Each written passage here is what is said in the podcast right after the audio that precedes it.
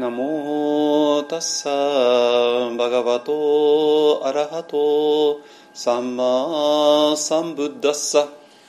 ナモタッサバガバトアラハトサンマサンブッダッサナモタッサバガバトアラハトサンマサンブッダッサ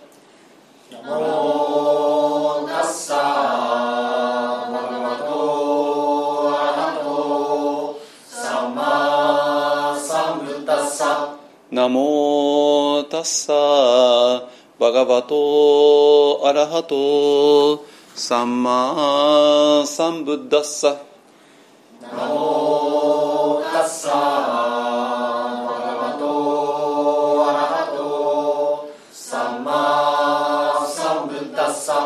ブッダンサラナンガッチャミ。ブッダンサラナンガッチャミ。ダンマンサラナンガッチャミ。ダンマンサラナンガッチャミ。サンガンピサラナンガッチャミ。トゥ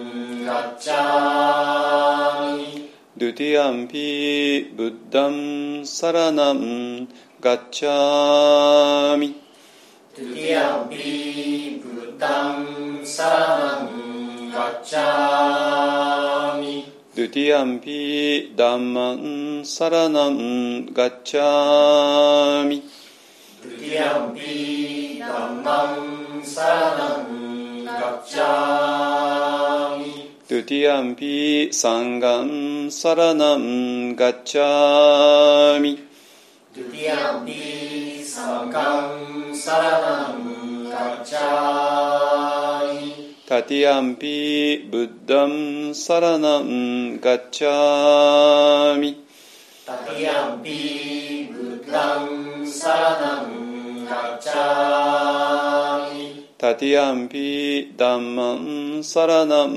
ッチャミタティアンピ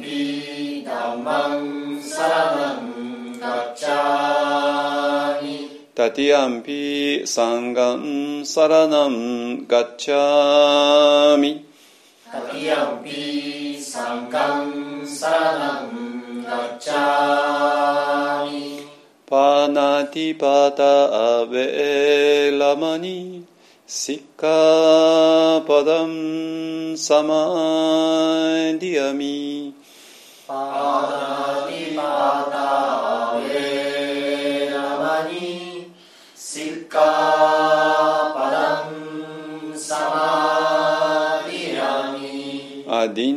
ミタテ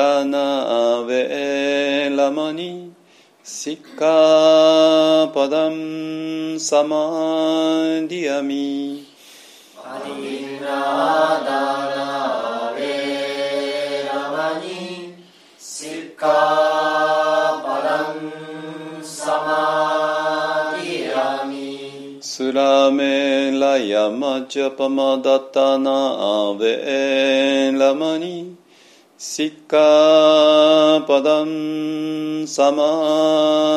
ディアミアディナダナ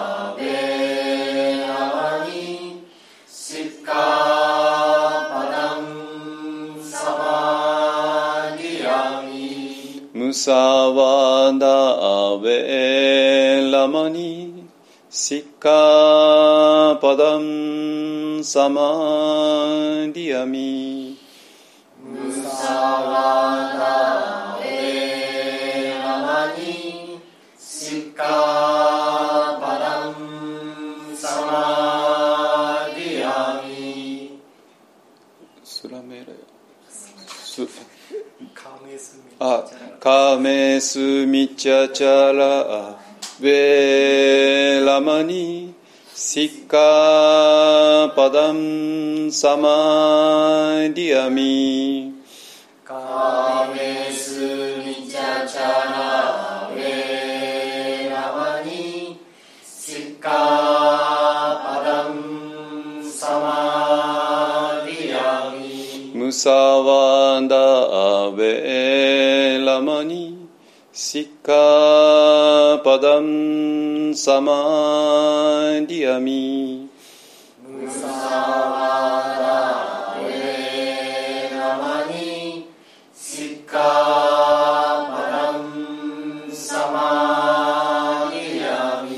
सुरामेलयमजपमदतना वेलमणि सिक्कापदम् サマディアミスメラヤマチャパマタナベラマニシカパダンサマディアミサドサドサドサドサドサドはい、じゃあ、般若心経いきましょう。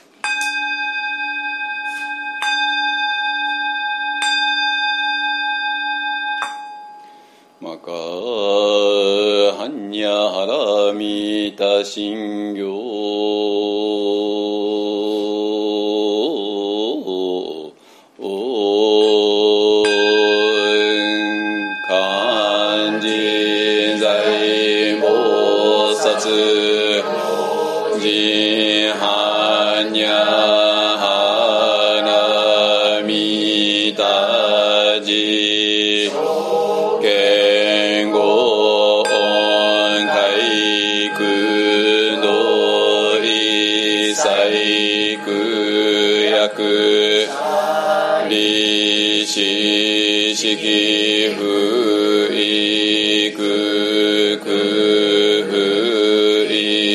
式即税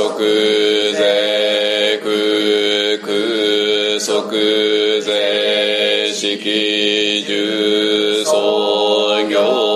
式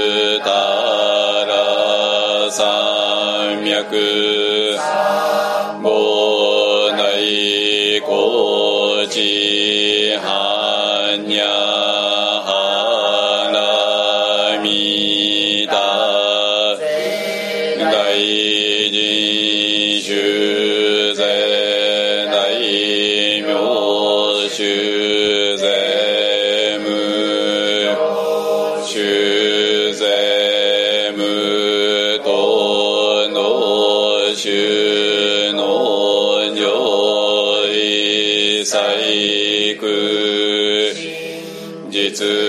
不公公説般若花多収束節終末逆転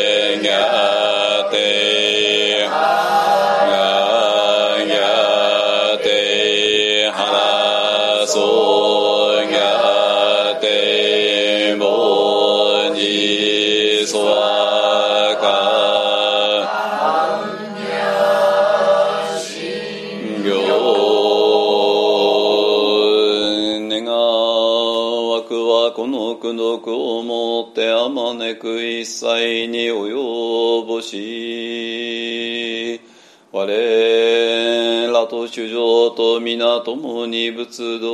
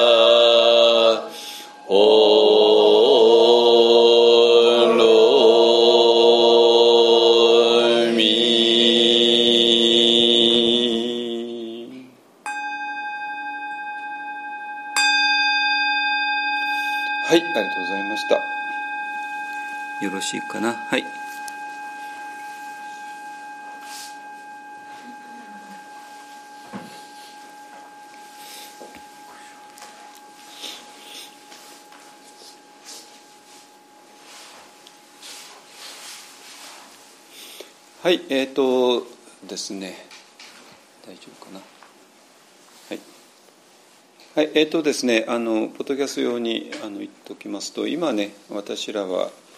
えー、とお盆以来ですね、えー、と新明窟さんにまた戻ってきて、えー、でそこで5日間の接心、えー、今回は10月なんでね神奈月ですね神奈月接心を、えー、やっております、えー、と今日が日曜日で火曜日までねやりますね、えー、久しぶりに落ち着いた5日間の接心ですね。あのこの間ねあのえー、とインドから帰った直後の週末にあのしあのえー、秋彼岸の接心をね無理やりちょっと入れ込んだんだけど、まあ、ちょっとねきつかきつかったけどまあそれはそれでねあのインドでなんかぐちゃぐちゃあの気持ちがぐちゃぐちゃになったの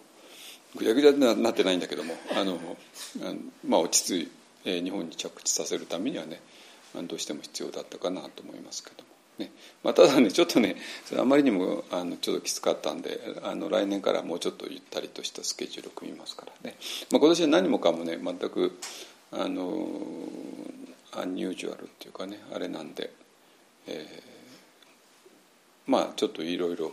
コロナでできなかったことが今復活しつつある、えー、ところででまあもちろん来年から裏番台が始まるのででそれと合わせた時にどうやって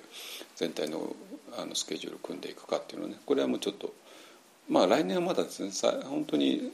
あれするのは再来年ぐらいだと思いますけどもあのねじっくりとやっていきたいなと思ってます。ね、はいえっ、ー、とえっ、ー、とね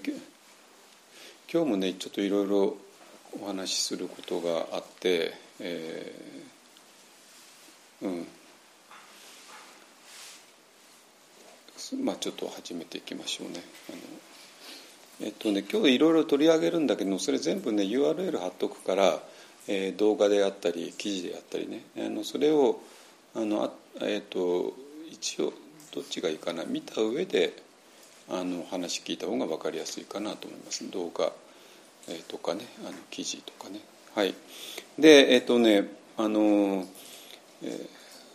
今日のトピックね最初から言っておくとあのこの間ね、えー、札幌から月曜日に戻ってきたんだけど戻ってきた夕方にねあの、えー、ニュース速報が入ってであの今週はねノーベル賞あの週間ですから、え、あれは最初だったのかな？あの生理学賞ですね。あのであのカリコ博士がノーベル賞ね取られたっていうのがあってでそれもまたなんかあの札幌から帰った直後っていうのも本当になんか象徴的だなと、まあまあ、私も勝手に思ったんですけどもあのえっ、とねカリコ博士のことはね、えー、とこれまあなん、えー、と法話では取り上げてなかったけどもあなかったと思いますが取り上げたかもしれないけどもあの一方案としてはね結構ねあの関心を寄せていた人なんですよ。えっと、いろんな意味で、えっと、いろんな意味でねあのでで今回ねあの特に印象的だったのがまあカリコ博士がどんなに苦労されたかでその苦労をどう乗り越えていったかってねそれが非常にあの私らにも参考になるのででそれもと取り上げますけどもまあ何て言ったってメッセンジャー RNA の張本人です張本人というのは言い方変だけども、まあ、それをあの技術的に可能にした人ですね。まあそまあだから技術的に可能にしてでそれを応用したのがそれぞれファイザーとかねモデルナとかあいうそういう製薬会社でで今回はまあ COVID-19 だけですけども、まあ、将来的にはインフルエンザとかねあのがんとかあ,、まあ、あらゆるものに、えー、応用していこうっていうねそういう計画ですよね。あのなんで、えーとまあ、人類の歴史の上で画期的だっていうことと、えー、画期的なことが始まる時に、まあ、すごいバックラッシュ的なものも起こるのででその時に、えーと、皆さんの本音がもう爆発しちゃって、えー、でしかもなんか一般世間の人のね本音もそうなんだけども、えー、特にこのスピリチュアル業界なんていういうのも変なんだけどもまあそれそこその辺りがね非常に面白くえぐり出したんですよ。で本当に不思議なことが起こったんだけどもまあ必ずしも私馴染みがないものではなくて、えー、私もこの業界長いですから前からちょっと気になっていたようなことがあのこの、えー、メッセンジャー RNA ワクチンで一気にあの白日のもとにさらされたって感じで。で問題はあのそれのどうしてそそうなるのっていうね話ででどうしてそうなるのっていうところに実は非常に重たい問題があってこれはもう科学の問題でも医学の問題でもワクチンの問題でもなくて100%あの宗教の問題なんですよ。ねえーと、だから、えーと、別にワクチン専門家でもない私がなぜこうここん、えーと、今回が初めてじゃなくてね何回も取り上げてますけども、えー、取り上げてるのはね、まあ、そういう理由があってでで今回がまあ一応ねあのまあ、えー、カリコさん本人ですからね、えーと、もう遠慮なく取り上げたいと思いますね。えー、で,、えー、でその時にあの実は、えー、ここ数週間ねもうあの話題が集中しているあの人種さんですね。人種さんの下えー、のあのものがねえっ、ー、とみんな手元に持ってるかな内藤さんちょっと一応あそこにあるのを皆さんの手元に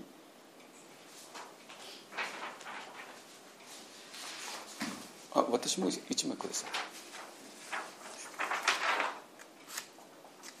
はいはい。一応手元に置いといてね。はい。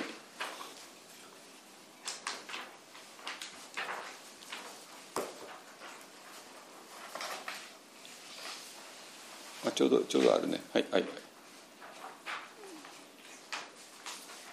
はい。これもう何回も何回もねあのこれ先週取り上げたので、えー、とこれを直接、まあ、今日は取り上げるってこともないと思うけどもあの一応ねこれで、えー、このまあこれが、まあ、一応原理だとするとこの原理があって初めてえー、カリコカリコ博士を巡るいろんなものがあの見えてくる。これも変変じゃないです。カリコ博士こんな芸芸なんて知るわけないじゃないですかね。こんな7世紀の中国の禅マスターたちがバトっちゃってでその時の2つの、ね、意見がぶつかり合ってでそれがそれぞれ下になってね死になって死の形になって。えー、いて、ね、でそんなもの別にカリコ博士とは一切何の関係もないんだけれども、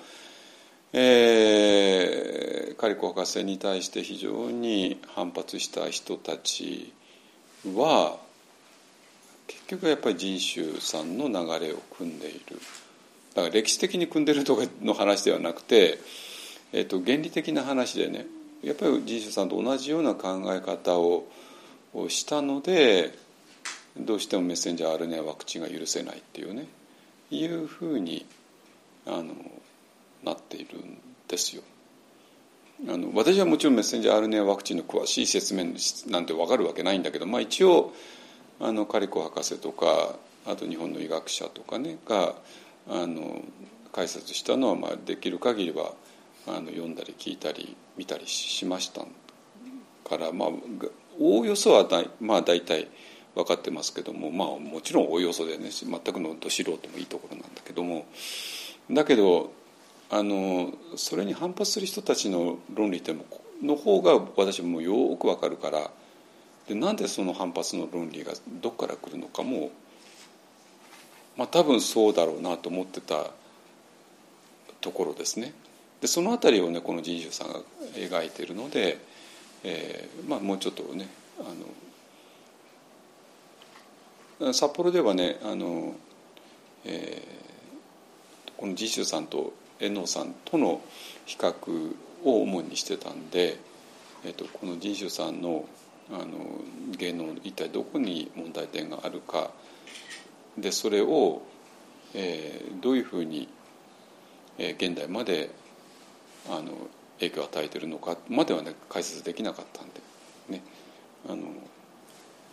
なんと反ワクチン運動まで影響を与えてるんですよ。いやももちろん知らないですよ。反ワクチン運動やってる人たちは人種の下なんて知らないですよ。あ知ってる人もいるかもしれないけども、えー、だけども影響を与えちゃっているわけね。あので私はあの人種の下の方に近いところにいたからあの、まあ、そこらがよくわかるですよ。だから私みたいな人間がはっきり言わないと多分ね世間の人が多分分かんないと思います。本当に。一体何な何だったのかっていうねことがね。あのであのでね、だからそこいら辺もねちょっとはっきりさせたいなと思います。ね、えっとただ何て言うかな。世間の圧倒的な数日本だろうが全世界だろうか。それはもうまあなんか120億ぐらいねこのワクチンを打ったわけであのまあだから一人何回も打ってるからそうあの総人口を超えちゃうんですけどね。あのでそれでまあもちろんいろいろあったかもしれないけど、まあ、人類を救ったっていうのはもう否定できないわけで。でそういう圧倒的なあの事実があるけれども、まあ、もちろんそれに納得いかない人のたちの声もあのでかくて特に SNS なんかにでかくて。でしかもそれが結構私らの近いところから出ていたんでね、えー、でそれもちょっとね押さえておかなきゃいけないかなと思います。ね、でまあそうなんだけども、えーとえー、とまずね、えー、そこに行く前に、えーえーと、この間の、札幌の復習からしておきます。ねえー、でどういうことかというとあのこの間のね、えー、札幌の、えー、宝光寺さんっていうね曹洞宗のお寺、えー、でやったんですけどもまあ ちょっと宝光寺で の中ではなかなか言えなかったことっていっぱいあるんで、まあ、今はもう宝光寺じゃないんで、まあ、あの言いますけれどもなんていうかなあの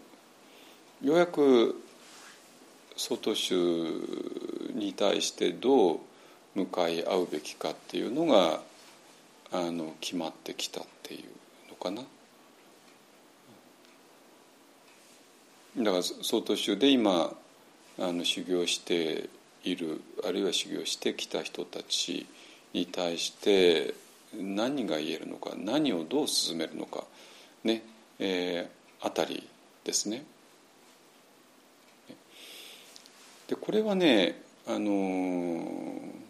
これができたら本当にねえー、強いんですよ。それなぜかって言ったらば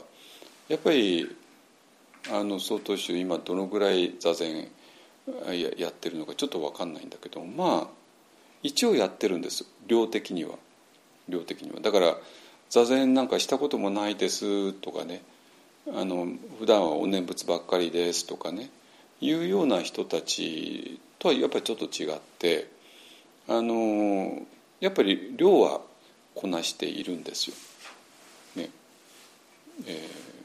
まあ、特に、まあ、修行道場、まあ、いわゆる僧堂と言われるとこだと朝と夜必ず座禅しますしで摂心なんかも毎月ほどじゃないけども入れるし、ね、でそれがもっと熱心な安泰寺安泰寺さんとかねそういうとこだと、まあ、本当に量からすればかなりの数かなりの時間を座禅の上で座布の上で過ごしているっていうのはもう紛れもない事実なのね。だから、えーと、もしその人たちのそういう座禅の少なくとも量ですね質は今は言わないですね、えー、のところと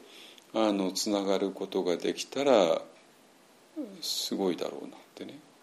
で、えーとまあ、一方案にもねあの士官多座を真面目にやってきた人が何人もいて、まあ、曹洞宗のお坊さんとあと,、えー、と駒沢ねで仏教勉強された、まあ、このこちらは女性の方ですけども、まあ、もちろんその人もあの座禅たっぷりしてきてでそういう人たちっていうのは、えー、にバンダイメソッドをやってもらうと一気なんですよ。一気。えっていうのはもうそれだけの体ができている。体と心ができている。からなのね。だからほんのちょっとインストラクション与えるだけでもう一気にあのこちらが期待するような結果が出る、ね、それが今まで座禅したことないです。あんまり座布の上で時間を過ごしたことがないです。っていうとちょっとねやっぱりあの結果が出るまで時間かかるんだけど。まあその人たちもねあの出ます、まあ、今実際出ていますけども。でもあのやっぱりあの士官多座をたっぷりとも高校時代から駒沢大学時代からやっていたって永平寺でもやっていたっていう人たちは早い。それなぜ分かるか。私がそう 実は私がそうだからね。私が、えーとまあ、18年あの総統州にいたんだけども、まあ、そこでまあまあ一応外州のお坊さんとしてはかなりのあの量の座禅をしたと思います、まあ、だってずっとあのそういう場所にいましたから普通のあの檀家寺にも3年いたんだけど、まあ、そこもあの全センターやってたから。だからまあ、まあ普通1年か2年騒動でやってその後普通お寺入っちゃってお寺入っちゃうとまああとは檀家さんの世話になるからあんまり座禅しなくなるしね、できなくなる人も多いんですけども、まあ、私はそうじゃなくてもうガチの座禅道場で安泰寺とかね アメリカでもバレ禅道とかね京都創造先生だとかあるいはもう私が私自身がつくあの設立した形成禅道とか、まあ、そこはもう本当にガチで朝晩必ず座禅して月に1回は接心する場所ですから。あのまあ多分量的にはねあのやってきたと思います。ね、でそれで、えーと、ミャンマー行ったら、まあ、何回も言うけども、まあ、一気にあのすぐにあの結果が出てね。でだけどまあ周りの人たちはあんまり結果が出ない。でなぜ私が結果が出たかというと、まあ、そういうたっぷりと準備していたってこととあとまあもちろんミャンマーには結構本気で本気で言ってましたからあのまあそこがねちょっと違うかなと思いますね。あのまあ、何回もこれまで話したけども、ね、韓国のおばさんも結構来てるんですよ。で韓国は結構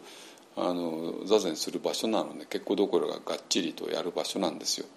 えー、寒い韓国寒いですからオンドルをねやって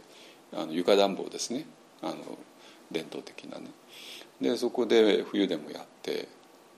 でそうなんだけど不思議とね結果が出ないんですよあの人たち。まあ今はどうか知らないですけどねでそれなぜかなって言ったらやっぱり別に韓国のお坊さんを辞めてきてるわけじゃないんですよ。あの人たちは結構自由で、えー、と3か月間お寺にいて3か月間自由ででまた3か月間お寺にいてっていうねそういう結構自由な立場でそれであのそういう自由にやるときになんかミャンマーに来てだから別に捨ててはいないんですよ。だから韓国帰っても帰る場所があるのね。ねだから私なかったんですよもうすでに。あの日本に帰る場所もうなくてなくてっていうか。でそれを捨ててミャンマー行ったからだからちょっとねあの覚悟の程度がちょっと違ったかなと思いますけどね。私はもう高校で結果出なかったもそれで一回のアウトだったんですけどもだからもう前奏でもない寺端のビクだけども全然瞑想もうまくいかない。瞑想もうまくいかない寺端のビクは日本に戻って何するんですか？何もできないですよ本当に。ねえ。なんかせいぜいなんか仏教の初歩的初期的な初歩的な仏教をただ教えるっていうだけで。全然本質的な教えられないですからね。で、まあ、それで、まあ、私のお坊さんとしてのあれはもう終わってたんですけども、まあ、そこでうまくいかなかったらですねあの、まあ、そんなことあんまり考えな考えずに言っちゃったからあれなんですけど、まあ、今から振り返るとそうだっていうね話で、えー、で、えー、つまり何が言いたいかというと、えー、そういう、えー、士官座とかねをたっぷりやってた人間に人たちにこのワンダーメソッドやってもらうと結果はかなりの確率で出るんじゃないかなと思います。えーと、今までのいろんな例を見てるとね、うん、ただそれには条件があって、えーとなぜ士官多座じゃなくてこういうブッダが教えられたメソッドをやるのかっていうその必然性なんですよ。でその必然性に本当に納得いってたらの話なのね。で言ってなかったらなんかいやこれ士官達じゃないしって言ってなんか試しに多少やってみたって何の結果も出るわけないんですよ。瞑想っていうのは瞑想っていうのは本気出さなきゃ結果は出ないです。あのちょこっとなんかお試しっていうような感じでやったらいつも逃げる逃げるあの逃げる逃げるって感じでやっても何の結果も出ないですよ。言っておきますけども。だからあの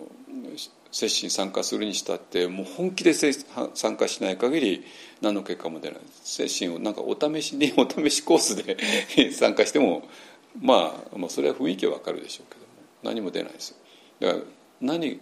まあ、それはまあねあの瞑想の原則から言って何かを捨てない限りあの結果が出ないですからね。でそしたらじゃあ士官多座から前へ進む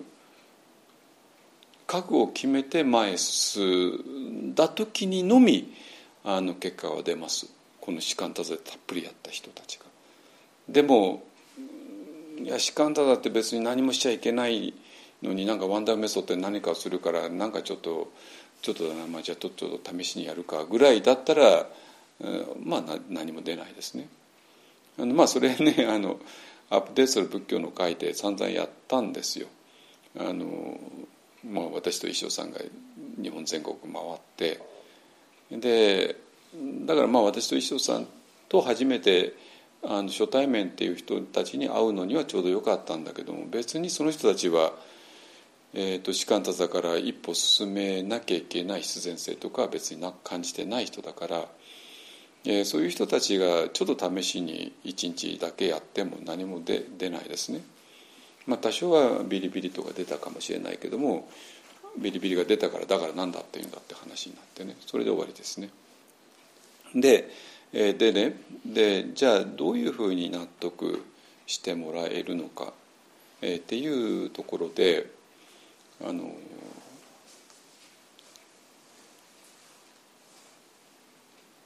そこからね本当に納得いかないと無理なのね。で、えー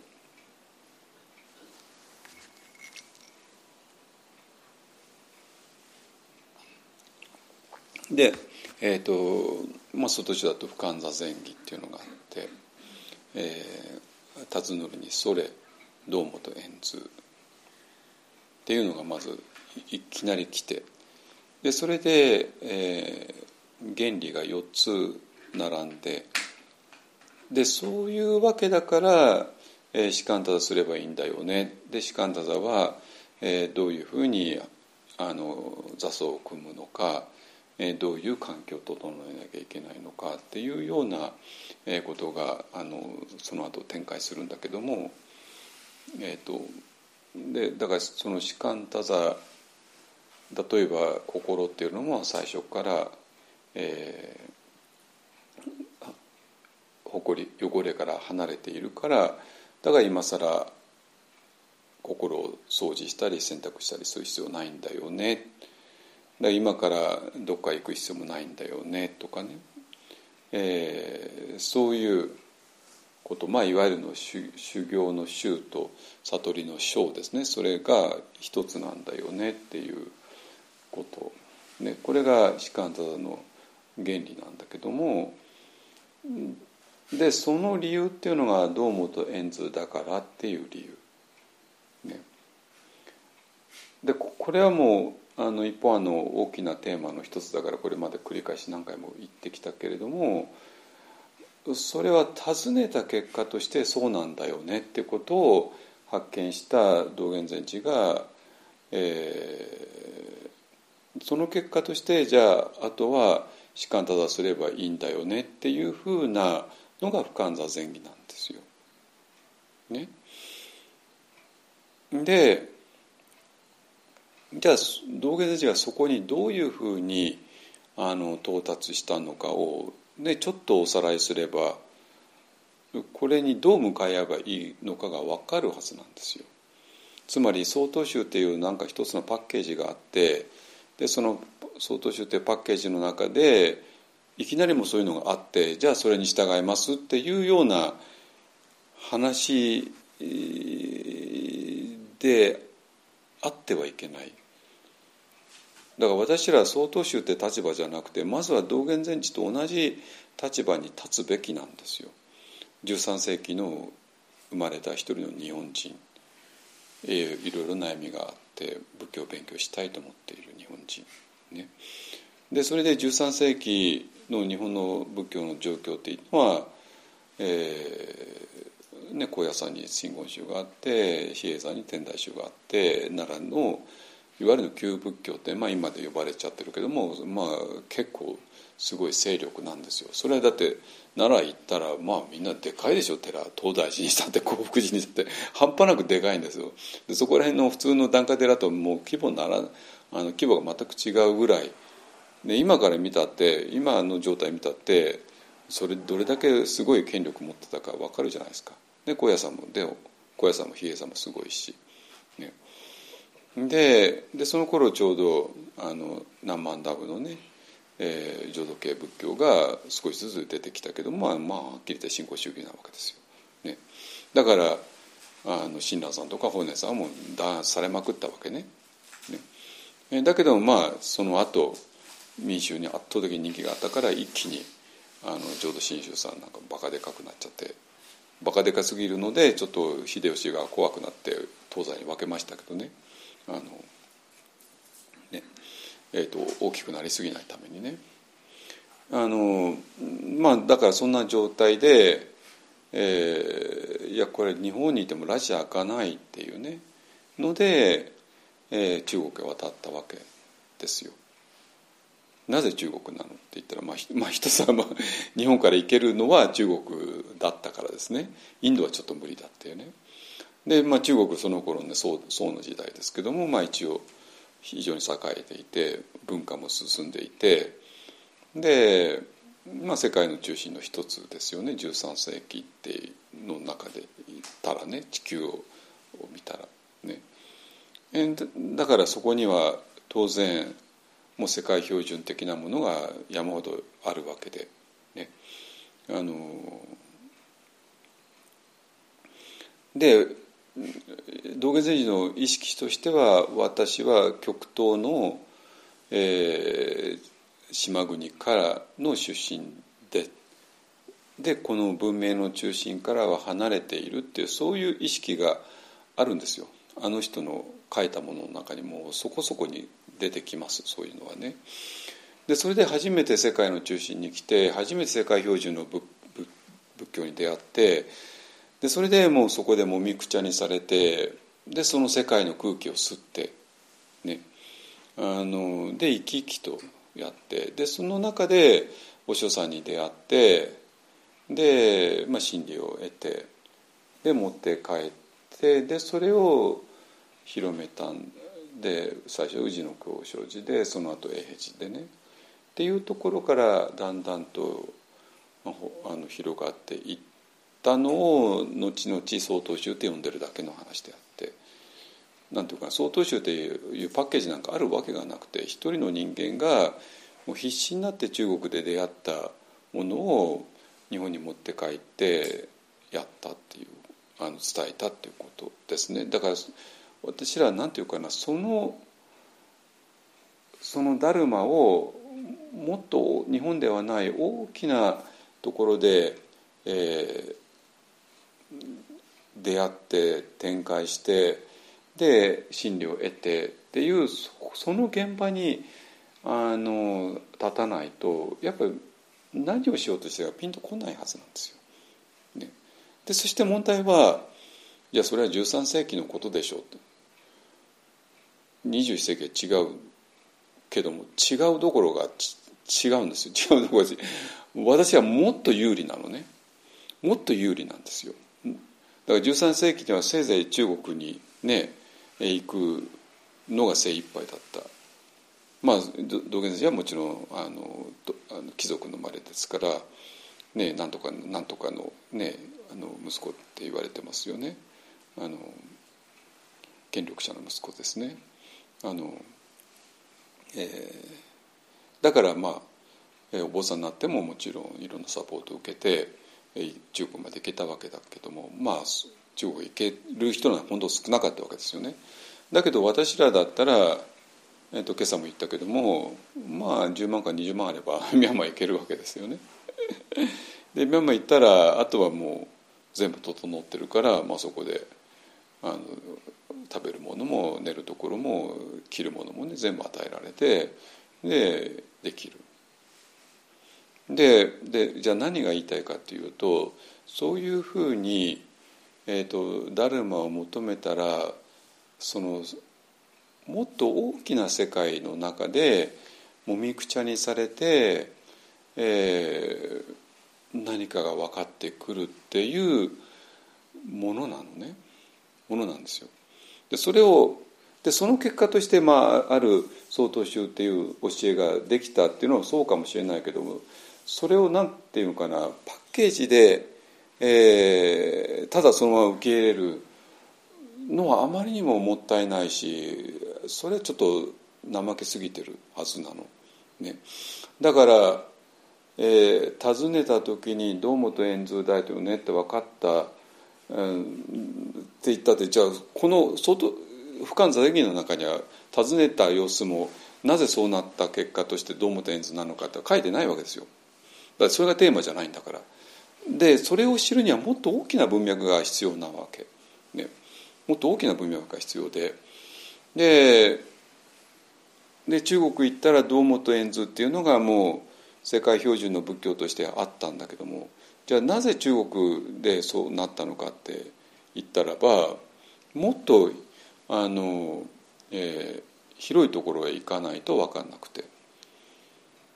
で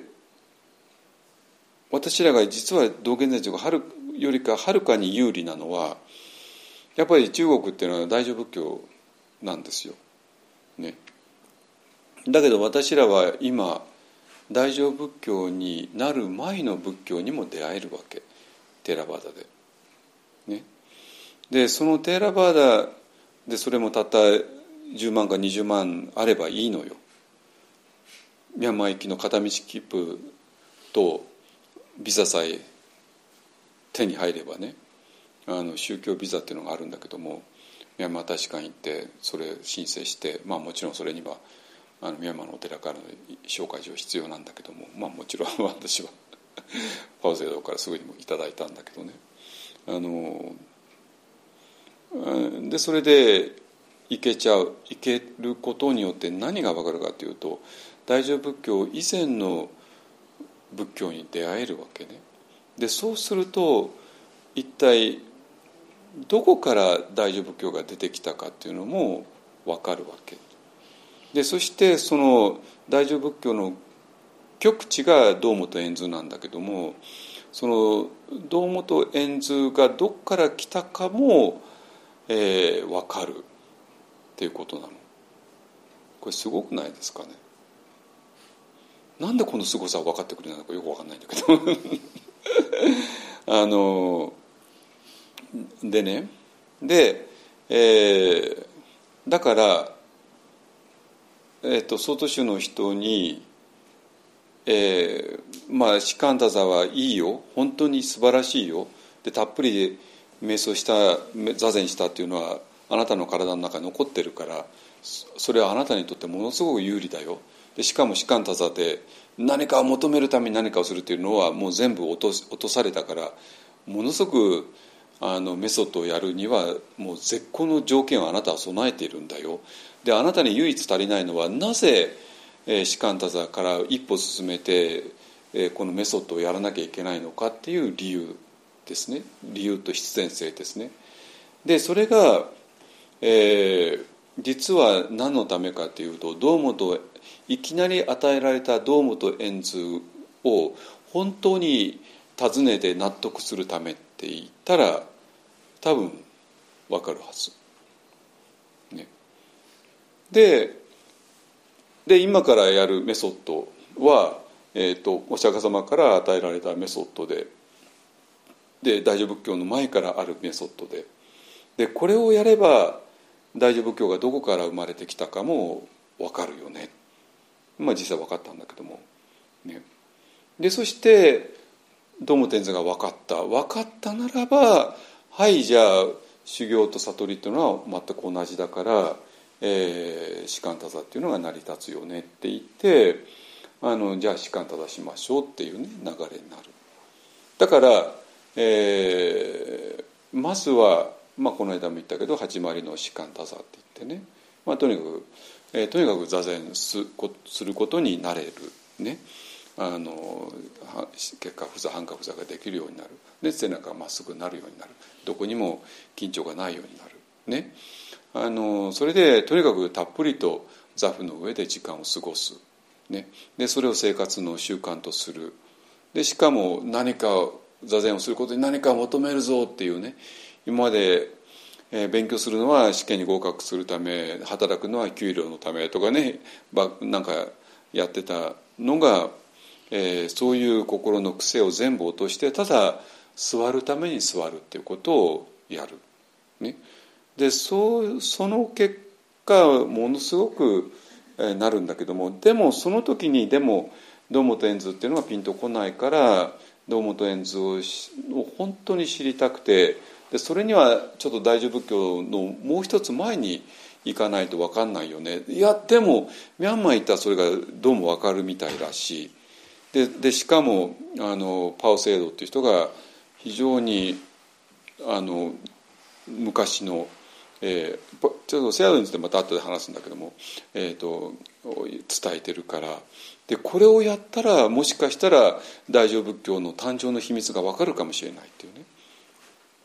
いう話なんですよ。で実際そうなんだけども。ね、で、えー、でまあ私が、えーと、まず行って、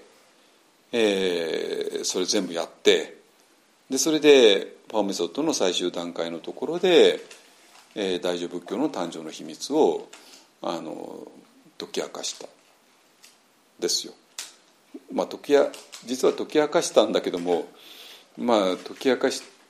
たってことが本当に分かったのは本当に分かるためにはその後10年20年っていうねあまあ、20年もかかんないか。あの月日が必要だったっていうね、まあ、10年ぐらいは必要だった、ね、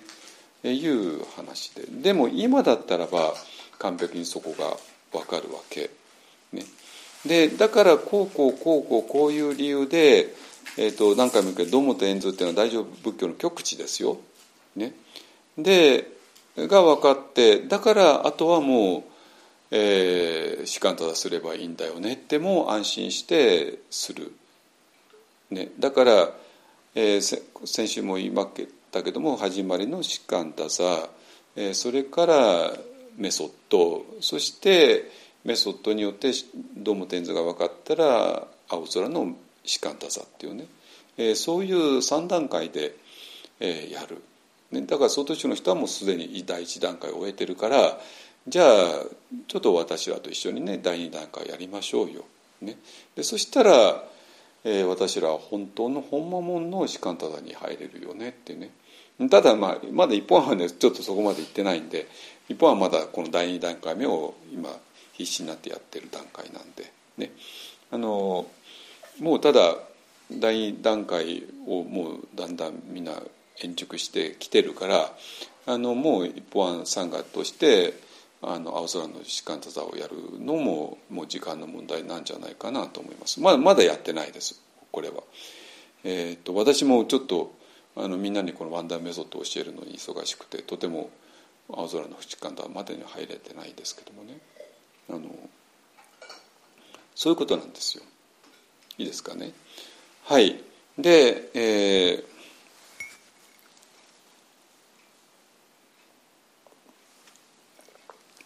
でね、で、それで、この、この堂本円図っていうのが、えー、分かるにはあのもちろんメソッドが必要なんだけどメソッドだけじゃダメでだってメソッドでよかったならテーバーのテーラバーダの人たちがみんな分かるって話ででほとんどみんな分かあのテーラバーダ瞑想をいくらやったって大乗なんかに行き着かないわけなんですよ。ね、でもう一つ必要なものがあってでそれが四図と五図なのね。でなんていうかな四図と五図第四図と第五図まあ、こればっかりなんか一本はそればっかり言うねって言うけどまあ言う言うのよ言うのよなぜかって言ったらこれやっぱすごいからすごいからなの。すごいのよこの4図と5図っていうのは。本当に。でこれがどのぐらいすごいかっていうと4図と5図っていうがあればこれ本当本当に最終兵器みたいな感じで。でこれがあることによってえー、そういう先生たちの言うことが完璧に理解できちゃう、えー、まあエクハルト・トールさんっていうねまあ、ニューアースとかの文章を読んでてももう完璧にあこれ4図言ってるんだな。エゴとかね pain body とかね。あこれ5図だな。あスペースとかね。 being とかね。あの Power of Now とかね言って。で私らからするとそうなんだけどもちょっと4図と5図を置いてエクアさんの文章に入っちゃうとちょっと分かんなくなる。わ分かる？でなぜか thinking と awareness って言い方するんだけども thinking と awareness がなんかはいこれが thinking でこれが awareness っていうふうな感じになっちゃってでこのアウェアネスのためにスペースに入んなきゃいけないよとか、まあ、もちろん事細かく言う言うんだけどもこの thinking とアウェアネスとの位置関係がはっきりしないんですよ。まあちまあ、ダイメンションって言葉使うんだけどもちょっと使い方が緩くて分かんない。だから要するに私らはエッカーさんのニューアースとかなんかを完璧に読めるわけ。読めるでしょ？読め読めて分かるわけだけど私ら抜きにあの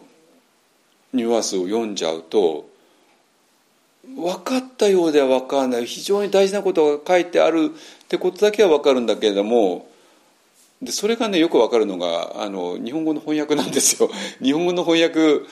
で、まあ、あの吉田さんという人が訳してんだけど、まあ、頑張ってるのは分かるし、まあ、英語は完璧に分かってるのは分かるんだけども。だけどちょっと苦しいんですよ。最後のところで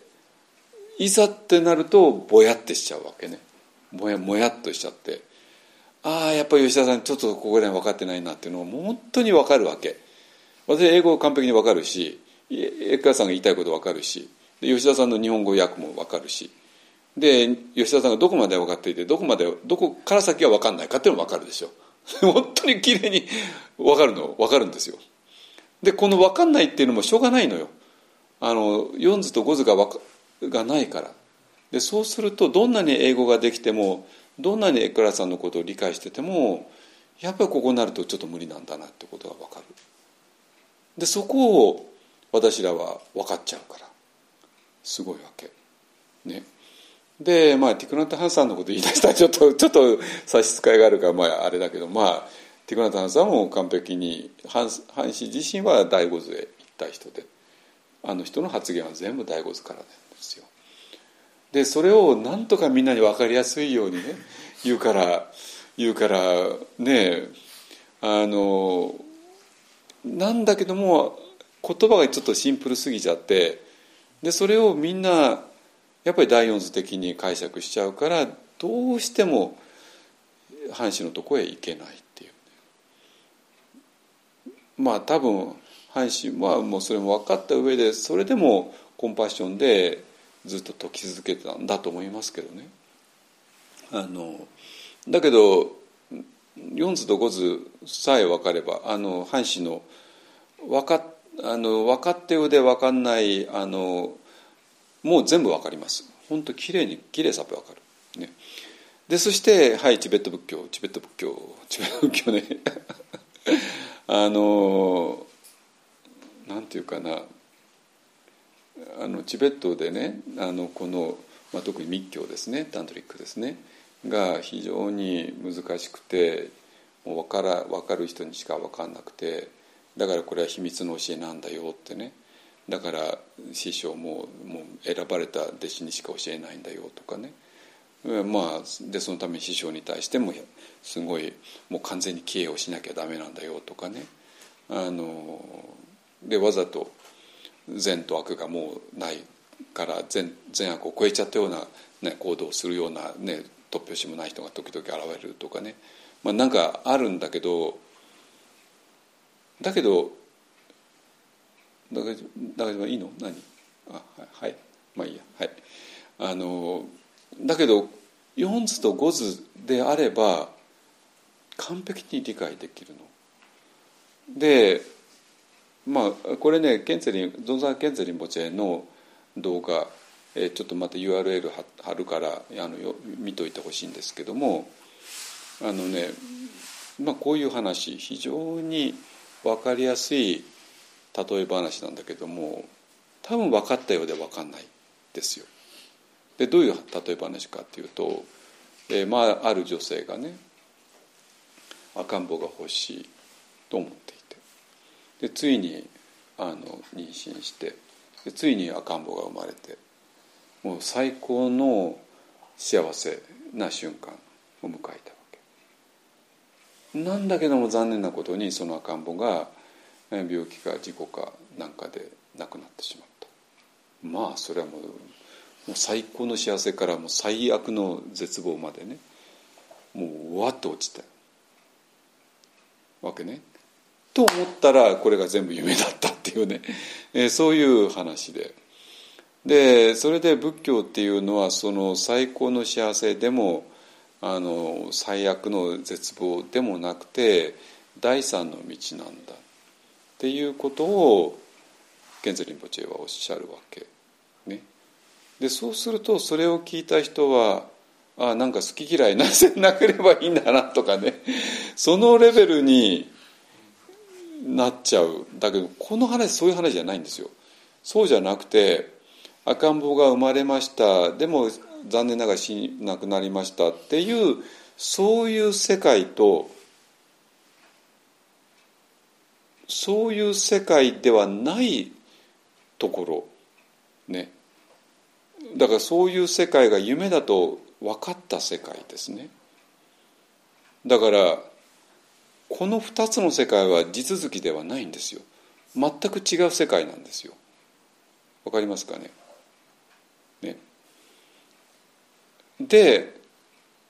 仏教っていうのはこの夢だと気づいたことそれが仏教だっていうわけね。これ大骨じゃんってね 大骨じゃんってね。だから四図の中であのすごい何か手に入った喜びとそれを失ってしまった悲しみとねもうわさわさやるわけですよ。でその外に世界があってでこの四図の世界と五図の世界は地続きじゃない。全く違うであって。でも赤ん坊が生まれて喜んで幸せだ幸せの頂点だ。で亡くして、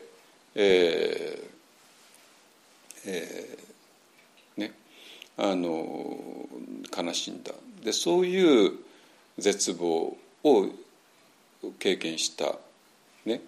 のがあもうちょっと急がなきゃね。あののが、えー、のも自分なんだけどもそれを夢だと分かったのも自分なわけね。だから我々は第四図と第五図と両方とも生きている。だけどもこの世界は完全に何て言うかなあの断絶されている。そういう関係なんですよ。だからそれはその幸せとかえ幸せの対象になるようないいこととか絶望の対象になる悪いことに対してただ単にニュートラルでいるような話ではないんですよ。だからビパビパッサナの説明がなんか苦しいのはやっぱ同じ世界にいるからなのね。同じ世界にいてあの好きなものにやっちゃいけないあ嫌いなものにあれあれしちゃいけないこれここで抑えなきゃいけない無理ですよ。無理なの。だと同じ世界にいるんだから。だけども赤ん坊生まれた幸せの頂点と赤ん坊我が子を失ってしまった絶望のととそれが夢だったっていうね。これはもう夢だと気づいた世界はもう違うじゃないですか。じゃあその時あなたはその赤ん坊に対して執着を持ってるんですか？赤ん坊を失ったことに対して絶を持ってます持ってるんですか？持ってないわけですよ。だってそれ自体がもうなないんだから。それ自体が成り立ってないんだから。そういう話なんですよ。だから赤ん坊が生まれたことに対してあのあの執着持っちゃいけないとかね赤ん坊を失ったことに対して絶望を持っちゃいけないとかそういう話ではないんですよ。わかりますかね？言ってること。だけど今のヴィパッサの説明ってみんなそうなそうでしょ？いいものに対して渇望を抱いちゃいけない、えー、嫌なものに対して嫌を抱いちゃいけない。絶望を抱いちゃいけないっていう。でそれは無理してやるようなことなのね。いいですか？でそれを無理してやっているのがまさに人衆さんで心は明鏡大のごとし時々、えー、努めて払拭し、えー、保湿しねごめんなさい、えー、陣内を荒らしむることなかれ。でこれ私はこの塵っていうのは一体何かって言ったら好き嫌いなんだってね。あの仏教の原則から言ったら好き嫌いです。あのね、でその好き嫌いを、えー、なくしていくことなんだ、え、好き嫌いがどうしても出ちゃうから好き嫌いをなくしていく。っていうことね。でこれは同じ世界同じダイメンションの中でのあの過ごし方なわけ。だから赤ん坊が生まれたそれに対してものすごい強烈な好きっていう思いと赤ん坊を失ってしまったそれに対してものすごい絶望な嫌な気持ちと。でそれが汚れだから汚れを落とさなきゃいけないよねなんて。これはキリがないわけね。無理なんですよ。それ。そうじゃない。そうじゃないわけ。ね。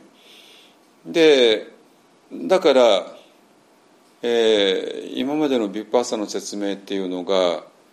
結局人種さんの言ってることと全く同じでね。でそれに対して遠野さん何ておっしゃってるかというと「明鏡もまた大にあらず本来無一物何ぞ、えー、陣内を払うをからん」っていうねだから、えー、そういう明鏡っていうのはものを映すんだから、えー、まあ心なんですよ心なわけね。だけどもそれを、え、この世界における鏡として見るからこの世界どうしたって好き嫌いというのが入っちゃうよね。だからそこの好き嫌いをあの減らさないあのなくさなきゃいけないよね。っていう発想しか持てないわけね。だけども明鏡は大にあらずっていうことによってこれ何これエックハースさん的に言うと何何言ってるかっていうと thinking じゃなくてアウェーネスだよねって言ってるの。我々の本質は。で thinking である限りこれはどうしたって好き嫌いは逃れられなくてだけどもそういう thinking っていうのはそういう形のある世界での thinking ですね。でアウェーネスっていうのは形のない世界。でこれ全く違うダイメンションなんですよダイメンションなわけだから、えー、こっちは本来無一物でだからもう誇りも何も塵も何も好き嫌いも何もそんなものないからそんなものを仮定した上で、えー、きれいにしなきゃいけないよねっていうこと自体がもう成り立たないんだよねっていうのが遠野さんのポイントなんですよ。いいですかね。だからそれはちょうど赤ん坊が生まれて有頂天になって亡くして絶望した女性が全てが夢だったよねって分かった瞬間に彼女は赤ん坊に対する執着も、えー、赤ん坊の死に亡くなったことに対する絶望とかねもう持たないわけです。持ってないわけですよ。持てない持ってないわけ。ね。だからあのそういう渇望とか嫌を消さなきゃいけないよねっていうようなことももう成り立たないよねっていうそういう話。だからケンツェリンポチェが六祖へのを、まあ、特に六祖断教ですね。あのを絶賛してたっていうのはまあ分かるんです。だって同じこと言ってるんだから。同じこと言ってる、ね、だからそういう何ていうかな4図と5図ですね。でそれが、えー、もう本当に画期的で、ねなわけ。だからえっ、とちょっと俯瞰座席に戻ると、えー、堂本円図っていうのが分かんなかったよね。でそれを分かるためには今だったら中国どころかもうアジアの仏教国へ自由に行けてでそこで世界標準の仏教に出会うことによって、えーと、大乗仏教の前の仏教に出会えてでそうするそこから、えー、大乗仏教の本質が分かるんだけどもその本質が分かるためにはやっぱり2つ必要で1つがメソッドですね、えーと、具体的なメソメソッド。プラス、えーと、第五図と第四図と第五図っていう、えー、と見通しっていうのかな。この2つがないとやっぱり大乗仏教の本質分かんないしっていうか大乗仏教っていうのはそもそも第五図を発見してしてたっていうことが分かんない。ね、で第五図を発見したのが大乗仏教なんだっていうのが分かってでそのためのメソッドとして、えー、いろんなブッダが残されたえメソメソッドがあるんだよね次第分別感瞑想もそうだし慈悲の瞑想もそうだし、えー、アナパナサティもそうだしでそのそういう瞑想を全部第四図と第五図っていう、えー、世界観の中でやることによって第五図がありありと分かってくる。ね、それなかったら慈悲の瞑想も分かんないし。次第分別感瞑想で一体何をやってるのかも分かんないしアナパナサティっていうのもなんか無理して呼吸を見るっていう話になっちゃって。それが全部この自分の中の四図的なものシンキング的なものから第五図にしか存在しないアウェアネスとかマインドフルネスとか慈悲とか微細な感覚とか光とか、ね、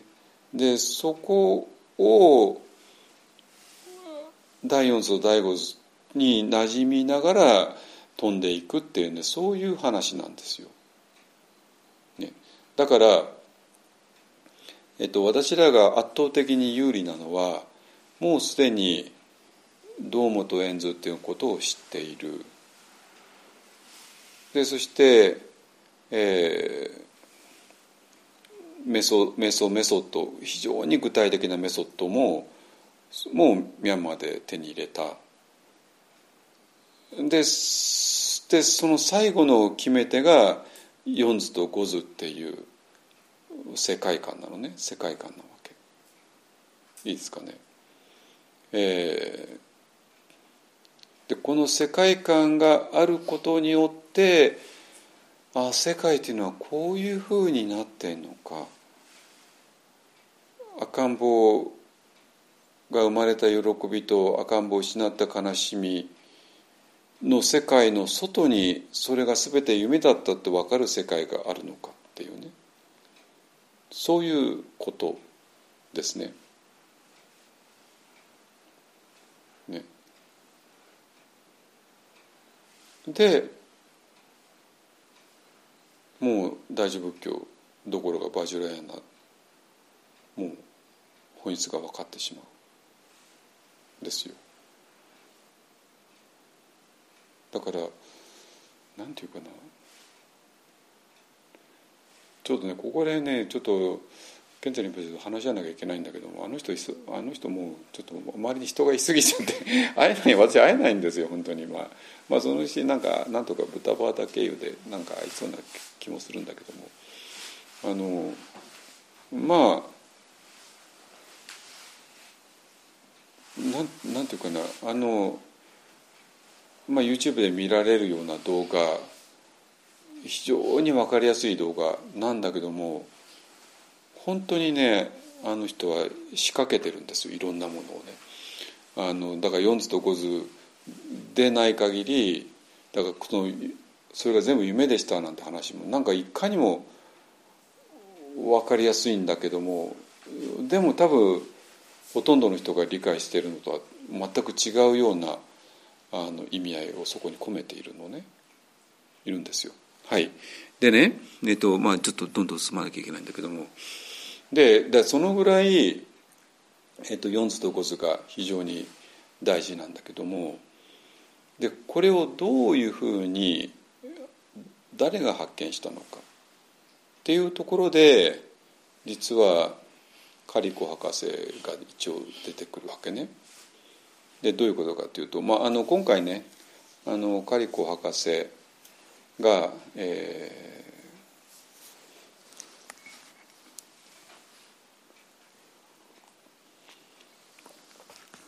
あの、まあ、ノーベル賞を取られてでたくさんのインタビューがあってでそれで、えーと、カリコ博士がどれほど苦労したかっていうね苦労話ももうあちこちで出ていてでまあとにかくあの、ね、ハンガリーで生まれて ね、ハンガリーそんなに豊かな国じゃないから、まあ、すぐに研究生活も行き詰まってで、まあ、とにかくアメリカ来なきゃいけなくて。何の何のつても何もない、ね、ところで。でめちゃくちゃあの努力したんだけどもどうしても、ね、研究者の生活ってものすごい競争ですからね。で競争に勝った人がどんどんポジションとか得て。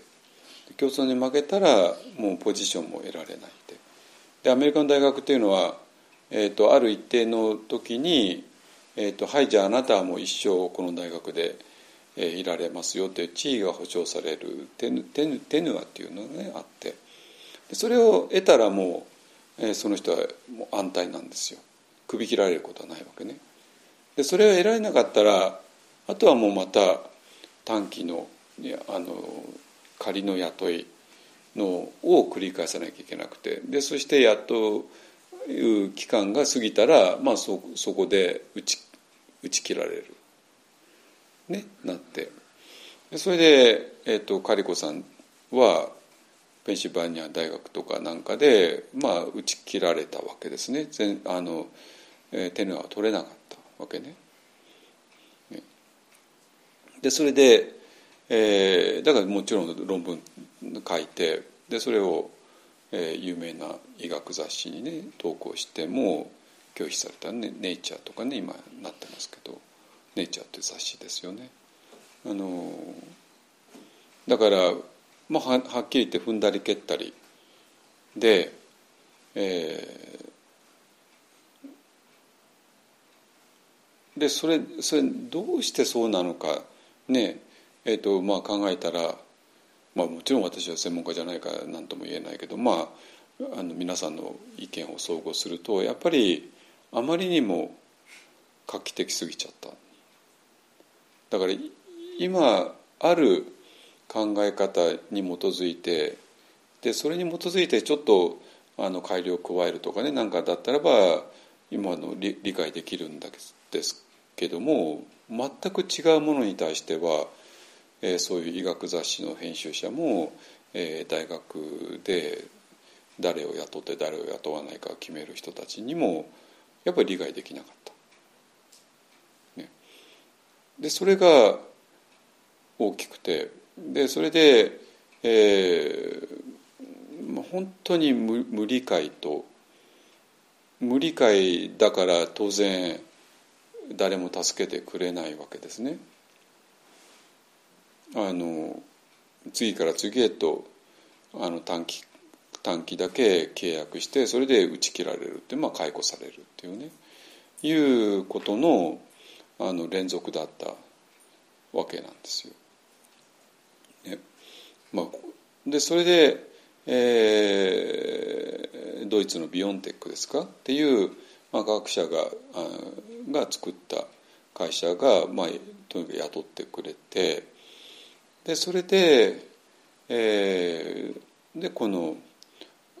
パンデミックがやってきてであのファイザーですね。ファイザーとかモデルナがあのカリコさんの原理を使ってでそれをあの COVID-19 のウイルスに対してを対象としたワクチンを作ってってことですね。だから別に COVID-19 のワクチンを作ったのはファイザーとかモデルナだけども、まあ、それの原理というか方法ねあのを作ったのがあのカリコさんですね。だからそれは当然 COVID-19 だけであるわけがなくて今インフルエンザとかねあとまあ将来的にはがんとかいろんなものに応用していこうっていうねでそのぐらい画期的だから人類があの初めて天然痘でワクチンをあのワクチンというものを手に入れてそれによって天然痘が撲滅されたんだけども、えー、でそれによってたくさんのいろんなワクチンができてきたんだけども、えっと、このメッセンジャー RNA ワクチンとはそれと全く原理が全く違う。ね、なので、えー、遺伝子分析すればもう簡単に新しい変異株とかね何かに対してのワクチンをすぐ作れるね本当数週間っていう単位でねで、まあ、だからどんどん COVID-19 に対してもどんどん変異株に対してあのそれに対応したワクチンを作れたわけですね。でそれを我々はどんどん打っていったっていうね。そういうのがこの3年間の間で起こったことですよね。ね。でまあまあ それはここ今日は別にワクチンのあれじゃなくてっていうか私もそんなこと知る知るわけないから。で問題はその、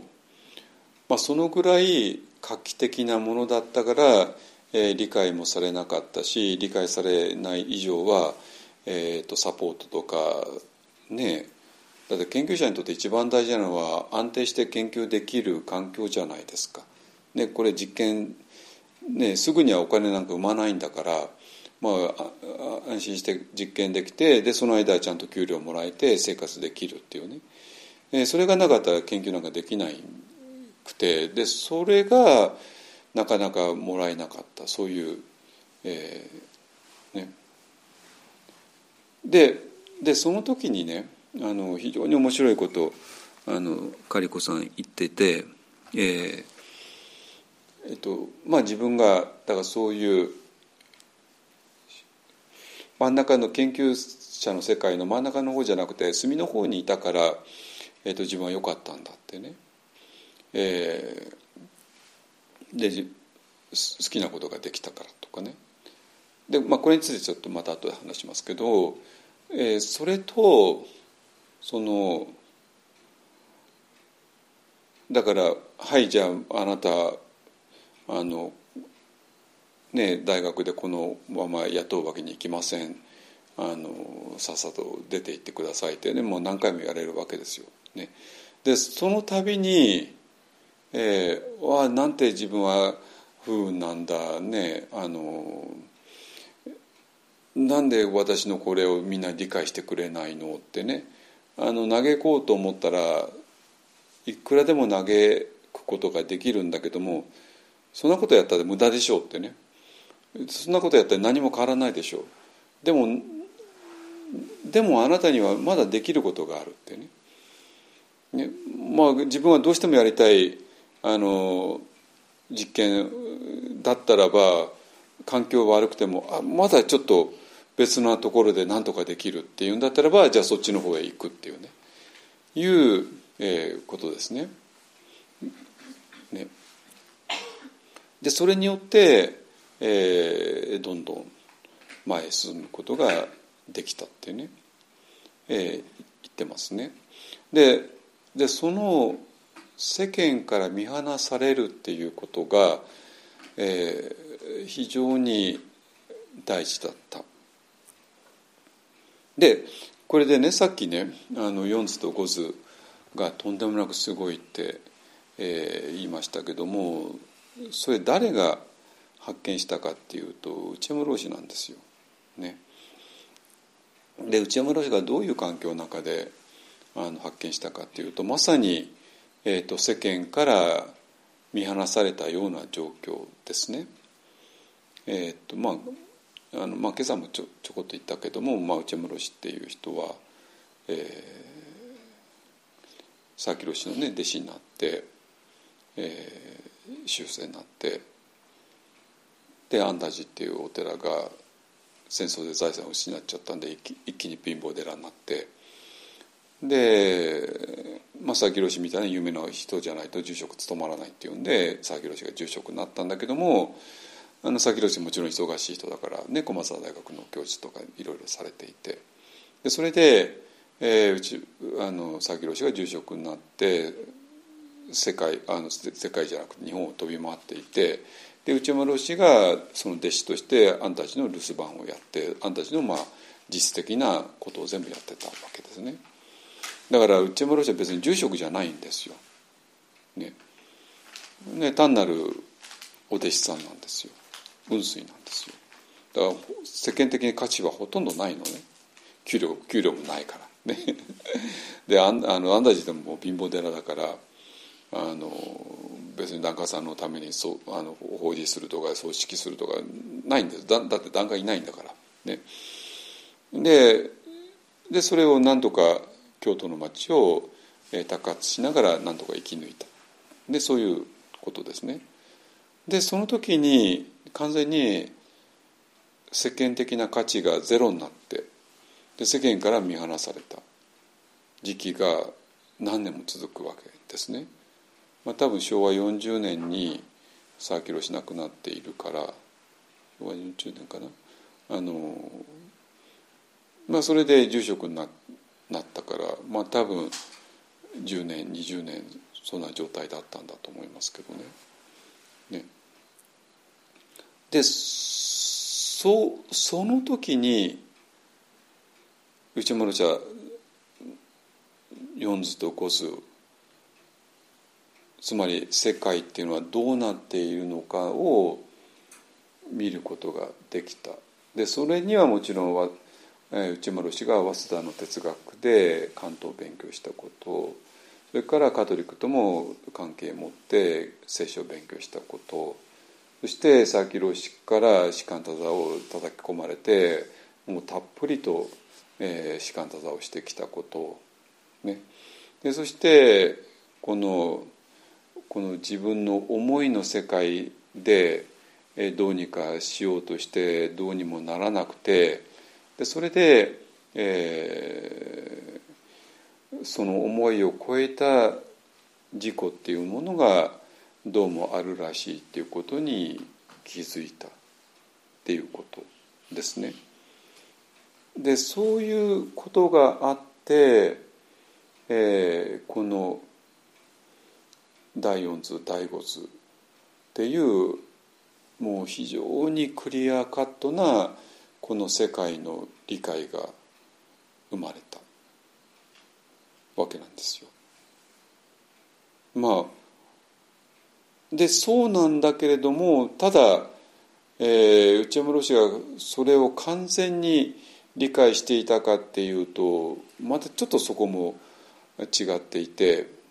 あのだから「鈴見と安らい」っていう本が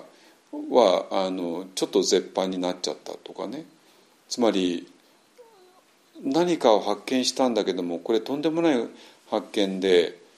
えー、でこのとんでもなさを内山老師自身がちょっと持て余したっていう面もやっぱちょっとあるんですよ。だからあのアンダジのメインストリームの人たちには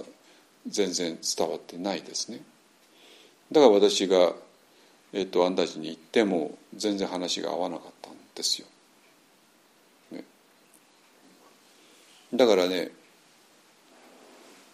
つまりどういうことかっていうと今一方案がやっている第四図と第五図の解釈っていうのは内山老師の中にも当然あるし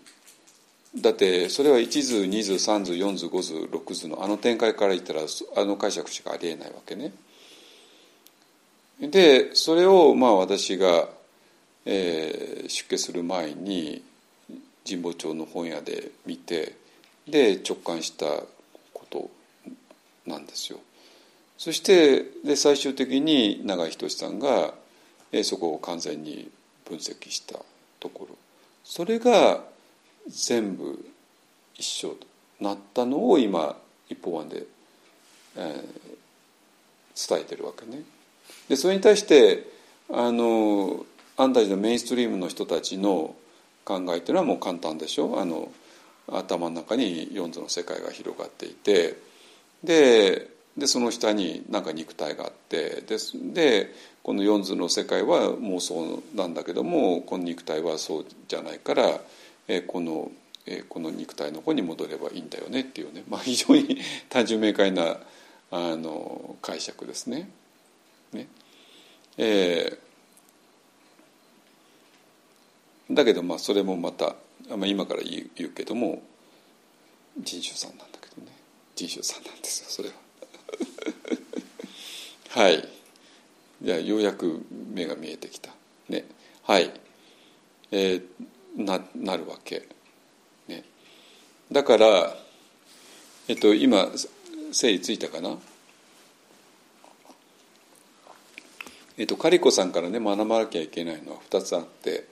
えー、まあそういう最悪な事態になっても、えー、自分をネガティブの泥沼に陥るんじゃなくて今次にできることに集中すること、いうことそれがあの今日これに触れられる、まあ、これはちょっとまた別の時に触れますけどねネガティブなものをどうするかという、ね、話題になりますから。でこれはでしょ？それから、えーと完全に研究の研究者の世界からの中心には入れなくてもう捨てておかれたような誰からも期待されないような、論文出しても拒否されてポジションも得られないような状態世間から見捨てられたような状態。でもあのそれがプラスに働く。なぜ？だからカリコさんが絶望しなかったのも非常に簡単で彼女には非常にクリアなビジョンがあったわけね。あこれをすれば人類救えるよねっていうねビジョンがあっででこれはとてつもなく難しい。だからとても時間かかる。だけども今いろいろ何十年で実験やってきてものすごく手応えはある。だからこの実験さえ続ければどうにかなるっていう見通しはもう立ってるんですよ。でだけどもこれがあまりにも画期的だから世間が理解されないっていうことも彼女はやっぱり理解してたはずなんですよ。だから理解できないか、まあ、まあしょうがないわってねだから理解されないことによってポジションも与えられなくてあの研究資金も与えられないってことに対してもまあしょうがないわなっていうぐらいはあったはずなんですよ。ね、だけどそれを嘆かないで、えー、一生懸命やることによってついにあの自分を見出してくれる人がいてそしたらいきなりこのパンデミックを救うワクチンと結びついたっていうねまあ恐ろしく劇的なことが起こってまあ挙句の果てはノーベル賞まで取っちゃってね。でそういうことですね。だから、えー、見通しさえ立てば世間から見放されることは圧倒的に有利なんですよ。なぜかっていうと集中できるから。なので。だから内山老師も完全に世間から見放された状態で京都の北のねあの高ヶ峰っていうところに元の安泰寺あったんだけどもでそこで雲水生活をするっていうのも本当理想的な生活なんですよ。なぜかってたっぷりと座禅できるしたっぷりと勉強できるしでこれが忙しいお寺だったらねもうのお葬式と法事とかで忙しくてもうそんな座禅どころじゃないんですよそんな勉強どころじゃないんですよ。で内山老師はその代わりそんなもん何もなくて貧乏貧乏もいいところなんだけどもその代わりにたっぷりと時間があってたっぷりと自由があってたっぷりと座禅にエネルギーを使えてでしかもあのね早稲田でちゃんときちんと西洋の哲学を勉強してキリスト教も勉強してでしかも日本日本最高の士官忠の先生に恵まれていったらもう全てが条件整っていたのね。でそれで四図と五図っていうのがひらめいたわけなんですよ。あれは完全にどこかからやってきたあれですね。でだけどもそれは内山老師にすらちょっと持て余し気味だったっていう面もあってだからそれを弟子たちにきちんと伝えることもできなかったからあんたちのメインストリームが、えー、実につまらない骸骨の解釈をしてるわけ。でそれに対してあの1図2図3図4図5図っていう順番から言ったら今私らが一本案で伝えている解釈しか成り立たないのね。で私はそれをもう20代で直感したしでそして、えー、永井さんは完全にそうだし。でそしてそれと私がミャンマーの最後の時に、えー、見たのが全部結びついてでそれで大乗仏教の本質であるあの堂本円図っていうのがそういうことで。でそれがケンツァリンプチェ的に言うと赤ん坊生まれて亡くした世界とそれを夢と分かった世界のお話になるわけ。ね、全部つながるつながるでしょ？いいですかね？はい。でそれでえっ、ー、とまだまだあるね。まだ時間もちょっとあるね。はい。えっ、ー、とねそれでなぜこのあのダイゴズのあんたちのメインストリームの人たちの解釈がダメなのかっていうとまあダメって言っちゃうよ本当に。ね。なぜかというと人種さんだからなんだよ 人種さんだからなの。ね。まあ要するにあのダイオズって何回も言うけどもダイオズの世界ダイオズの世界っていうのは私らの普通の世界のことなんですよ。私らが世界だと思ってる世界のことなんですよ、ね、でこの世界の中に100人がいてね、100人のうちの1人が自分ででその隣に中村さんがいてその隣に理恵さんがいてっていう、まあ、そういう世界なんですよ。ね、でそういう世界に私らはある日生まれて何十年か生きてやがては消えていく。で消えていったらもうあとはゼロになるっていうねそういう世界ですね。ででそういう世界を外から見ている何かがある何かがある。ね、でそれが第五図の本質なのね。いいですかね。で第一図第二図第三図第三図で何でしたっけ？言葉が通じすぎちゃう、ね、言葉が通じ合いすぎちゃうことによって第四図っていうのがまるで客観的に存在しているかのように見えちゃうわけね。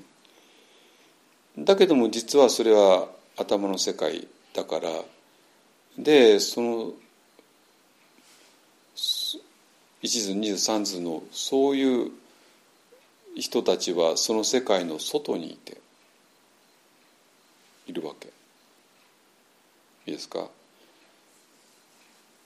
だけどそれが分からないとどうなるかっていうとこの、えー、この第四図でいろいろああでもないこうでもないやっている、ね、四角い世界があってでそのそれを頭でやってでえー、座禅している世界がある。だから頭の世界は妄想なんだけれどもこの体は本物だよね。で体は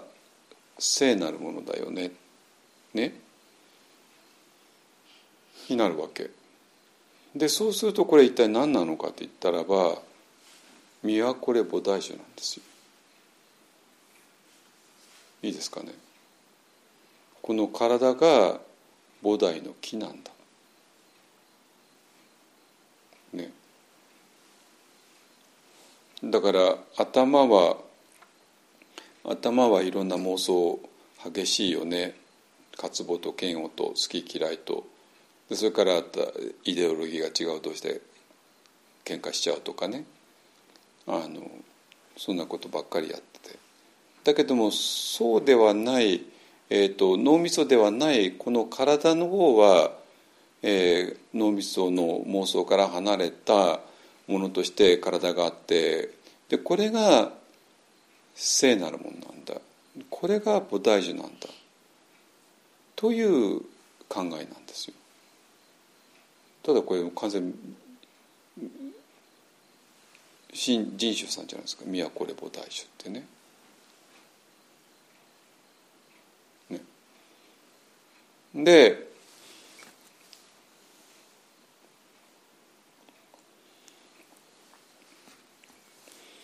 でこの宮古レボ大樹の中に、えー、聖なるものがあってなんか知恵があってでそしてこれは大自然とつながっていてね。えーまあ、この私には水飲んだけどもこの水は奥多摩のね秋川のから取水しているね。でこの奥多摩に降ってくる雨のが川に流れ込んででその川から取水してでちょっとだけろ過してでそれがシメクスの水道から出てくる、ね、そういう水の循環の中に私の体はあるんだっていうね。いういうようなことですよ。いいですか。だからつまりこのもしね第五図っていうものがなかったとしたら第四図しかなかったとしたら第四図の中で何とか聖なるものを求めざるを得ないじゃないですか。でそしてこの心っていうのはクレイジーだっていうのも分かってるからこのクレイジーな心ではないものって言ったらもう体しかなくてで体をどうやって聖なるものとして見立てるかの話になるわけ。ね、でそれで、えー、体はどうして聖なるものなんですか、ね、でなるとほらほら体を分析してごらん体の中に水が流れあるでしょ？この水はどこから来たの？ほらこういうふうに大きな循環の中中にあるわけ、ね、で水だけじゃなくて全ての、ね、そういうものが、ね、宇宙を構成する物質と同じだよね。みたいなことを、まあ、みんな平気で言うわけですよ。でそしてこの,、えー、この食べ物を消化したりね、えー、する力とか心臓を動かす力とか、えー、そういうものになんか命が働いているんだよねってね。でこれが体が聖なるものだっていうね理屈で。で別にそれ間違いではないですよ。だって実際に私のこの今水は奥多摩の大きな水の循環の中だしでそして私の意思とは関係なくてねお昼に食べた食べ物を消化してくれてるし心臓も動いて動いてくれるし、ね、そういうえー、ものが、ね、体の中に知恵があるっていうのはそれは本当にその通り。なんだけれども行き過ぎるのね。でそういうものの中に何があるかっていうと免疫作用っていうのがあるわけ。免疫作用っていうのは悪いものが入ってきた場合にそれを素早く見つけてでそれを攻撃してで、えー、その毒が入んないようにする。ねそういう免疫作用が私らの体に備わって素晴らしいですよね。ね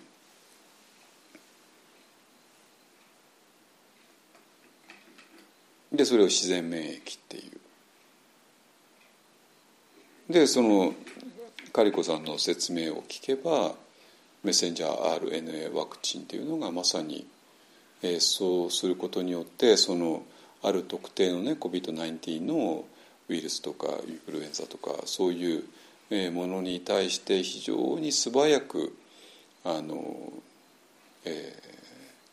対応できるようになる。そういうワクチンなんだ。だけどもそれが気に入らない。なぜ？自然免疫は神聖なもので。でそういうワクチンによる免疫っていうのは不純なもので。ね。だから許せない。だからそれはあの、えーと、反ワクチンのね有名な漫画家の人が言ってましたけどもその自然免疫の邪魔になるからダメなんだっていうねそういう言い方をするんですよ。えどういうふうに邪魔になるかそんなのする知るわけないですその人漫画家なんだから。ね。だからもう完全にこれは感情感情論の問題であって。ね。でなんていうかな。もうその免疫システムがどう働くかの非常に詳しい話であるわけなくてもう感情的に自然免疫っていうのは聖なるものなんだ。でその聖なるものを、メッセンジャー RNA ワクチンはなんか侮辱するからとかなんかまあありとあらゆる、えー、なんかわけのわかんないことを言い始めて攻撃する。でそその理屈には何の根拠もないから聞く必要もないんだけども問題はなんでそこまで自然免疫っていうものを神聖なものとしてで人工的なワクチンっていうものを不純なものとするのかもう本当に理解しにくいんだけどもでも実は理解できちゃってでこれが、えー、この人間の体を、えー、神聖化するしているからそれが宮これ菩提樹なんですよ実を言うと。だから反ワクチン的な考え方は一体どこから来てるかっていうと実は人種さんから来てるの宮これ菩提樹っていうところから。これで全部謎は解けます。でこれをこれをやっぱり禅宗の人が言わなきゃいけなかったのね。言わなきゃいけなかったわけ。だけども言えなかったわけ。なぜかというと自分も同じようなこと言ってるからね 自分も同じようなこと言ってるから「都レポ大丈夫」みたいなことを言ってるからでそうするとどうなっちゃうかっていうとあのこの間北海道でも聞いたんだけどもやっぱ曹洞宗の住職の中でも非常に激しい反ワクチンをしている人たちがいるんですよ。ね、で彼らが何を言ってるかもうほぼまず100%私想像ついちゃうんですよ。どういう理屈でもって反ワクチンを言うのかね。だか彼らはウイルス学者であるわけないからそんなあの細かいことはは知るわけない。だけどもなぜ感情的に反ワクチンになるのか、まあ、その理屈も全部わかるわけでそれそれはもちろんこの「都レポ大樹」からですねだから「都レ菩提樹」っていうのはこれ人衆禅であって六祖絵能の禅ではないよつまり曹洞宗も禅財宗も六祖絵能の禅を引いているはずなんだからえーと、人種線は否定しなきゃいけないのにいつの間にか人種線が入り込んじゃっていて「都れ菩提樹」と実はあなたも思っているからだから反ワクチンが実は人種線から来ているってことを言い切れなかったっていうことなんですよ。ね、だからそこまで反ワクチンを批判できない場合は、まあ、ワクチンに関しては一切口を閉ざすっていうねことをしてきたわけね。で一方がなぜ、えー、反ワクチンじゃないのかって言ったらまあ簡単で「都レボ大樹」とは思ってないからなんですよもともと。で菩提っていうものはこの形ある体のところには求めていないから。なぜかというと形ある体も所詮は第四図の中の、えー、に存在するものに過ぎないからですね。はい、そういう理屈なんですよ。いいですかね。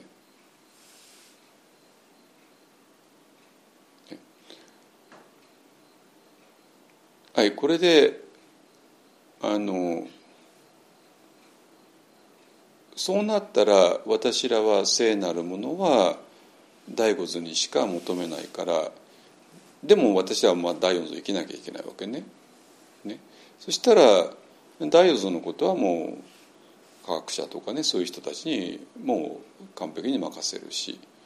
で私らがそれに対して、えー、口を挟むことは一切ない。でもちろん科学者だってね正しい科学者間違った科学者いっぱいいるからでその中でもちろん、えー、正しい科学者の言うことをねだから別に、ね、そういう医学では何でもいいなんてわけじゃのわけないじゃないですか。ね、でもそこできちんとあの承認された多くの医学の人が、えー、承認したものだったら、まあ、それを受け入れましょうっていうねだからメッセンジャー RNA ワクチンは、えー、医学界のほとんどが受け入れたんで、まあ、私も私らも受け入れるっていうだけの話であってでそこになんかへんてこりんなあの感情とかを入れ入れないからですね。でその代わりに、えー、宮古レボ大樹として第四図の中のこの体に、えー、聖なるものを求めようとしてしまったらもうすぐに体の中でも特に免疫が聖なるものなんですよ。わかりますかね？でこの聖なる免疫聖なる自然免疫ですねそれに対して不純不純な不浄なるメッセンジャー RNA ワクチンの免疫メッセンジャー RNA ワクチンによって作られる免疫というのは不純なんですよ。これはもう科学じゃないですよ。神学論争なんですよ本当に。ね。で意味軸も有名な漫画家の人が言ってたのはこの神学論争です。本当に。彼がウイルスの構造なんか知るわけないしワクチンの構造なんてね。だけど彼はやっぱりあの自然免疫がこの不純なるワクチンによる免疫によって侵されるからだから許せないんだってね言ってましたね。非常に面白いです。その理屈。ああこれ神学論争なんだ。でじゃあなぜそんな自然免疫っていうのが大事なのかって言ったら自然免疫が聖なるものだからね神聖なるものだから。じゃあなぜそんな神聖なるものなのって言ったら都れ菩提樹だからなんですよ。人修禅なんですよ。実を言うと。そしてこの人修禅が、えー、法系日本は法系じゃないのにいつの間にかこれが日本の禅に入り込んでます。本当に。で入り込んだ人種禅が反ワクチン運動を生んで生んでしまったっていうことなのねだから私はこの、まあ、特に2年間反ワクチンに対して非常に異を唱えてきたのは別に反ワクチンだからじゃなくて人種禅だからなんですよ。で人種禅はやっぱり制度的な禅じゃないよね仏教じゃないよね。でこれも誰もが認めるところなんだけども人種禅っていうとああダメって言うけども人種禅の中身が入っていると何とか認められちゃってるのが今の禅の状況ですね。だからそれはよくないよ。ちゃんと自主禅は自主禅として否定しなきゃ、ね、でそれできるのが4図と5図っていうことです。はい。えっ、ー、とだからカリコさんのねノーベル賞受賞によって本当にあのいろんなことが見えてきたんじゃないかなと思いますね。えー、で、まあ、今日はちょっと話せなかったんだけどもそのカリコさんのあの、えー、苦しい状況に入った時でも、まあ、とにかく今できることをやるっていう、えー、ことでそれがねえーと、ネガティブなものに襲われた人たちにとって大事なことだと思いますけども、えーとね、ネガティブ問題はねまたちょっと来週ぐらいにできるかなと思いますね。えー、もうそろそろね本当にネガティブなものに負けてあの瞑想入れないというようなことはもうちょっと終わりにしたいなと思いますので、ね。はいじゃあそこまでにします